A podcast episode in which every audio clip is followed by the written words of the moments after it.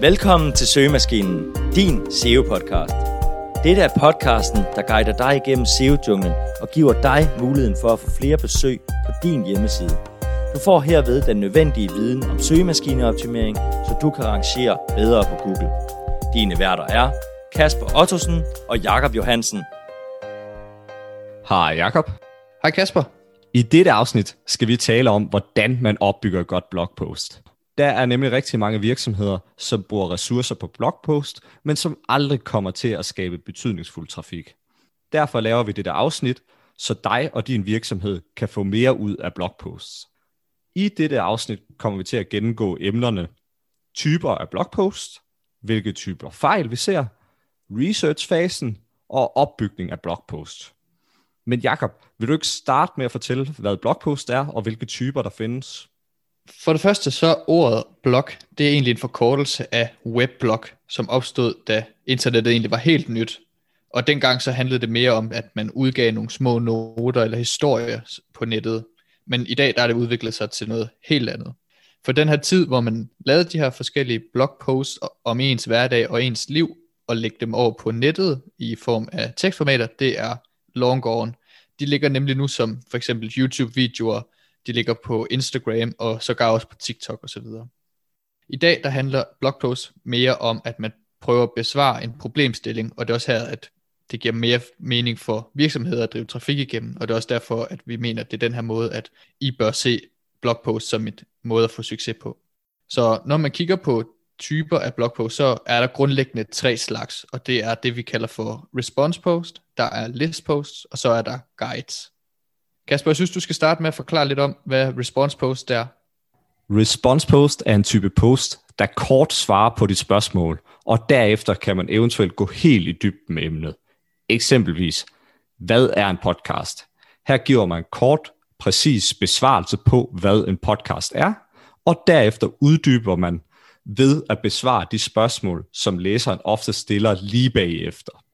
Som Jakob nævnte, så er der også et listpost. Listpost er et post, hvor der bliver givet en liste over de bedste muligheder, der kan besvare din søgning. Eksempelvis de bedste SEO-podcasts. Her giver man en liste over de bedste SEO-podcasts på markedet. Oftest vil man give en beskrivelse af den, så man har muligheden for at finde frem til den, der passer til en selv. Så var der også guides. Guide, det er når der bliver lavet en guide, der svarer på alle spørgsmål omkring et emne eller problemstilling. Dette er mere et how-to-format, hvor du guider brugerne gennem noget, eller forklarer, hvordan de forskellige ting kan gøres. Eksempel. Hvordan starter man en podcast? At svare på dette spørgsmål kræver, at man guider læseren igennem hele processen og fortæller dem, hvad de skal gøre. Det er nemlig rigtigt, Kasper. Og inden for hver af de her tre typer, der ser vi også typisk nogle fejl, som folk ofte laver, når de skriver de her blogpost. Den første af de her fejl er, at folk typisk opbygger sin blogpost som en clickbait-artikel. Det vil sige, vi ser rigtig ofte, at folk de skriver et blogpost, som de har lært at skrive tekster i skolen. De giver en teaser i starten, og forsøger derefter at vente med at give svaret indtil til sidst i teksten. Og det kan godt give god mening i sådan nogle clickbait-artikler, men det fungerer ikke ret godt, hvis vi snakker om blogposts. I dag der er nemlig brugeren overhovedet ikke tålmodighed til at læse en hel artikel, og de gerne have svaret med det samme.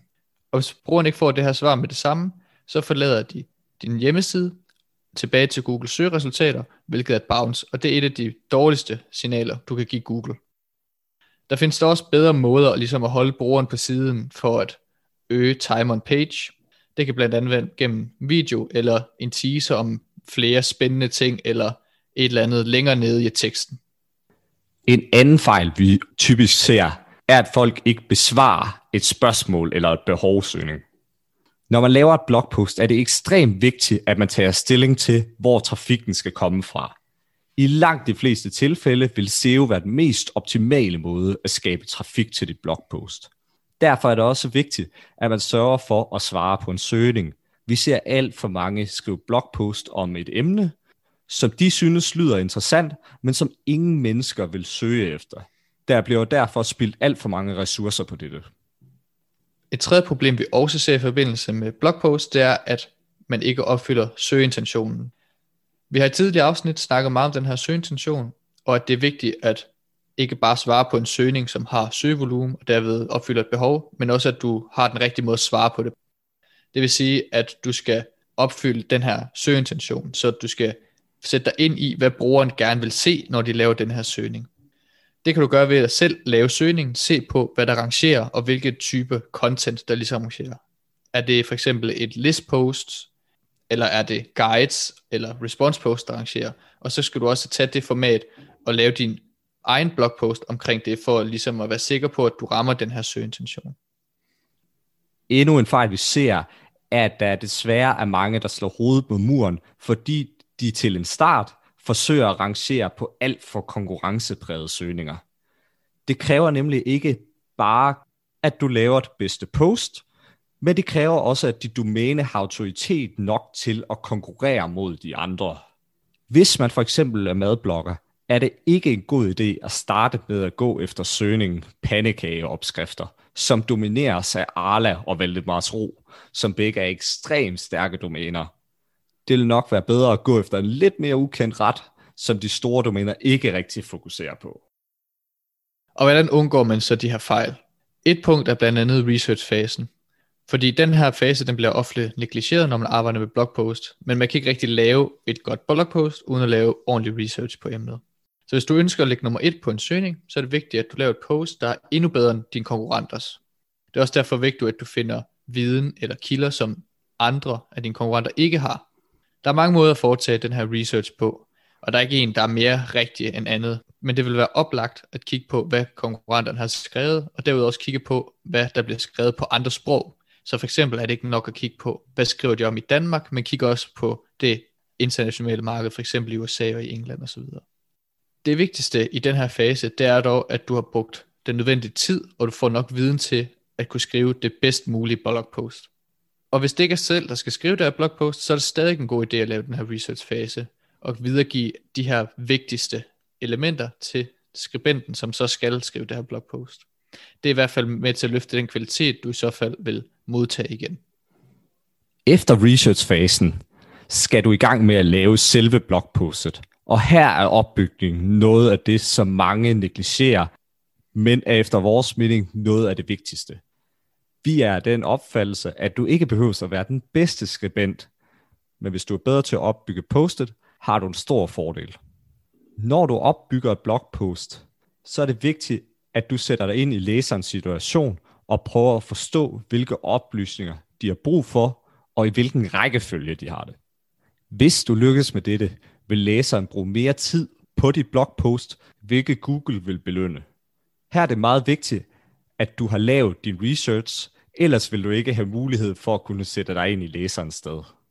Et godt eksempel på dette er, hvis du googler How to make a podcast. Så vil du se Buzzsprouts guide, der hjælper dig igennem de forskellige steps til at lave en podcast. Fordi de har lavet den komplette guide, behøves man ikke lave flere Google-søgninger, da du får svar på alle spørgsmål, du eventuelt kunne stille undervejs. Det næste punkt under opbygningen af et godt blogpost er det her hurtige svar. Vi nævnte blandt andet under de her dårlige eksempler, at det er vigtigt, at du giver svaret på spørgsmålet konkret og ret hurtigt i dit blogpost. Hvis du giver et kort og klart besvarelse på den her søgning, så vil det også være en god chance for, at du kan få en af de her snippets, som vi har snakket om i de tidligere episoder. Det er dog vigtigt, at du teaser, hvorfor at dine læsere de skal læse resten af teksten, som du lige har givet dem svar på.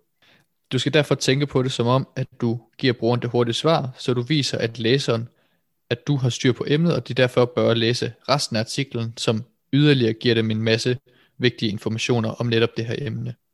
Derfor skal du tænke på det som om, at det hurtige svar giver læseren en forståelse for, at du er ekspert på området, og du har meget styr på det her emne. Derfor har læseren også engagement til at læse resten af artiklen, hvor du formentlig giver en masse andre vigtige og spændende informationer om netop det her emne. Det er også vigtigt, at du gør teksten nem at skimme. Dette skyldes, at mange skimmer teksten, før de begynder at læse den.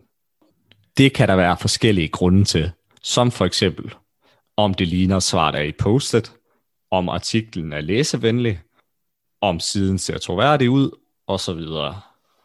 Det er vigtigt, at du får opdelt dit blogpost med flere underoverskrifter, som hurtigt giver forståelsen for, hvor du er i postet. Det skal være sådan, at brugeren er klar over, hvilke emner de skal igennem, når de skimmer postet. Det er også vigtigt, at du opdeler din tekst i mindre sektioner, da det gør det meget mere overskueligt at læse teksten.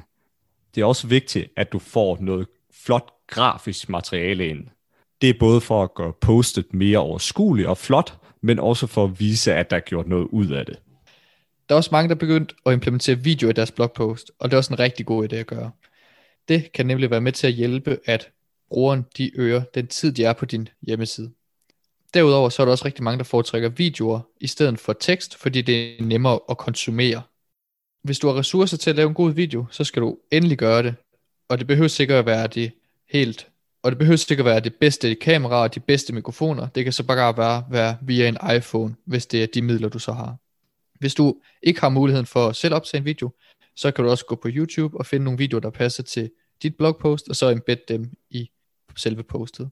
Så vidt jeg ved, så må du bruge alle videoerne fra YouTube uden at spørge om lov, men jeg er ikke 100% sikker på det her, så du skal lige tjekke det op selv. Spørgsmålet, som tit florerer, er, hvor mange ord skal der være i deres blogpost? Det er der selvfølgelig ikke noget godt svar på. Jeg plejer at svare, at der hverken skal være for mange eller for få. Hvis du skriver for meget fluff, vil læseren forlade artiklen uden at læse det hele. Hvis du skriver for lidt, giver du konkurrenterne muligheden for at skrive, mere, skrive en mere dybdegående blogpost, og derfor slå dig på dette. Jeg vil ikke bruge så meget tid på at tænke på antal ord. Jeg vil mere forsøge at minimere bounce raten og øge den tid, som brugeren bruger på siden, da det er det, Google kigger på i deres algoritme.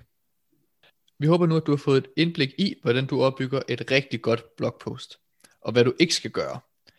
Det var nemlig, at du skal lade være med at opbygge dit blogpost som en clickbait-artikel, hvor du først giver svar til sidst. Du skal sørge for at besvare et spørgsmål eller et behov, med, som rent faktisk har søgninger. Du skal sørge for at opfylde søgeintentionen, og så skal du undgå, hvis du er et nyt site, at starte med de mest konkurrenceprægede søgninger. Desuden så skal du ikke undervurdere researchfasen, da et godt blogpost kræver rigtig godt research.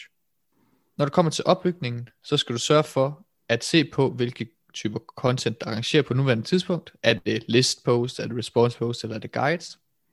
Du skal give svaret hurtigt i dit blogpost. Du skal gøre den nem at skimme, og så skal du udnytte det her videopotentiale, der er. Til sidst vil vi bede om en lille tjeneste. Vi vil rigtig gerne have flere til at lytte til denne podcast. Så hvis du kender nogen, der kunne have interesse i at vide mere om SEO, håber vi, at du vil dele denne podcast med dem. Det vil gøre en kæmpe forskel for os, hvis du vil hjælpe os med dette. Tusind tak, fordi du lyttede med til dette afsnit.